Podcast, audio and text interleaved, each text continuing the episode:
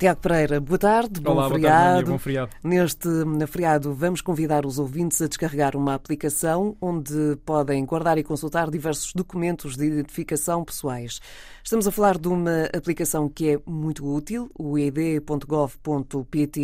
uma carteira digital que já nasceu em 2019, mas entretanto sofreu alterações, foram adicionados novos documentos de identificação e esta é uma excelente notícia. Exatamente, é isso mesmo, Noémia. A app id.gov.pt é a aplicação oficial de acesso a documentos digitais emitidos pelo Estado português que permite guardar, consultar e partilhar os principais documentos de identificação, como o cartão de cidadão, a carta de condução e o documento único automóvel, entre outros como AD, o cartão da ADSE, o cartão de funcionário, o cartão digital da defesa ou o cartão de antigo combatente. Ao instalarmos a aplicação id.gov.pt que está disponível para dispositivos Android e iOS, podemos, por exemplo, sair de casa e conduzir sem carteira, até porque neste caso específico os três documentos que precisamos podem ser apresentados através da aplicação, ou seja, a carta de condução, o cartão de cidadão e o documento único automóvel.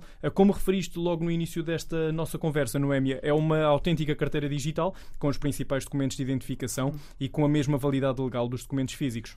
Mas, Tiago, para além destas funções ou funcionalidades de visualização, o id.gov.pt, não quer demais lembrarmos este endereço, uh, permite também partilhar, por exemplo, o documento único automóvel ou mesmo cartão de cidadão. Ou seja, isto para quem, por exemplo, tem filhos, pode ser muito útil. Sim, esse é de facto um bom exemplo da utilidade desta, desta aplicação. Imagina que precisas de levantar uma encomenda em nome da tua mãe ou de algum familiar ou amigo mais próximo. Eles podem partilhar o cartão de cidadão contigo através da app e até, e até os, os dados que constam nos documentos. Esta opção é, é, muito útil também para o caso do documento único automóvel, uma vez que permite que os utilizadores de um mesmo carro possam ter sempre em sua posse esse documento. De que forma é feita a validação dos documentos e como é que os podemos carregar, afinal? Para esta aplicação? Nesse caso, a validação é feita através de QR Code, que está disponível no menu principal e em cada um dos documentos digitais que forem carregados.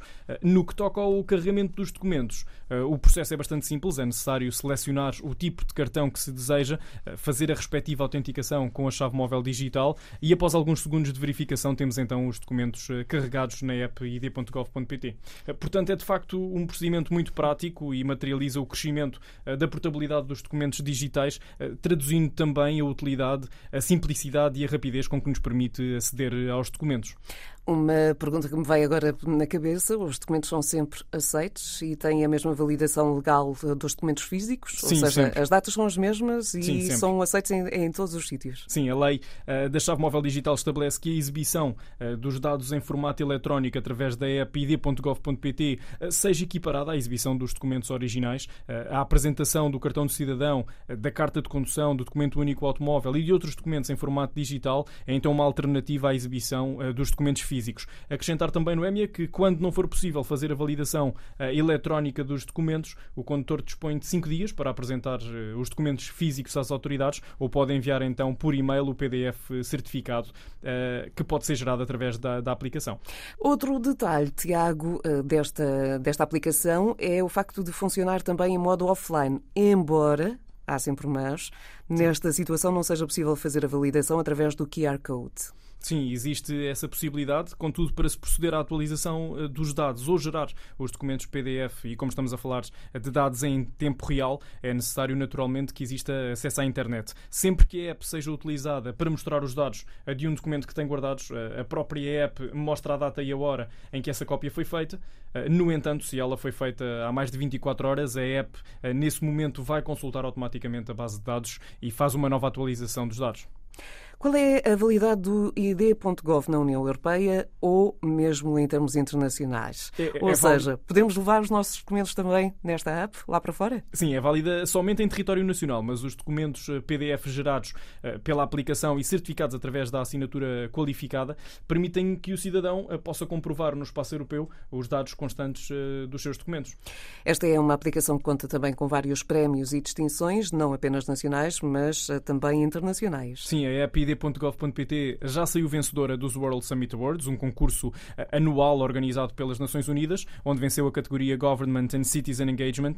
Por outro lado, permite que Portugal integre a lista restrita de países do mundo que disponibilizam a identidade digital no mundo físico.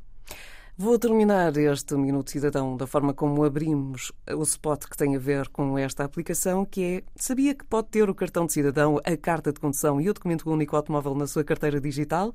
Bom, agora é, está nas suas mãos, é descarregar a aplicação id.gov.pt e usá-la quando for necessário. Obrigada, Tiago, e até à próxima Até para a semana. Obrigado.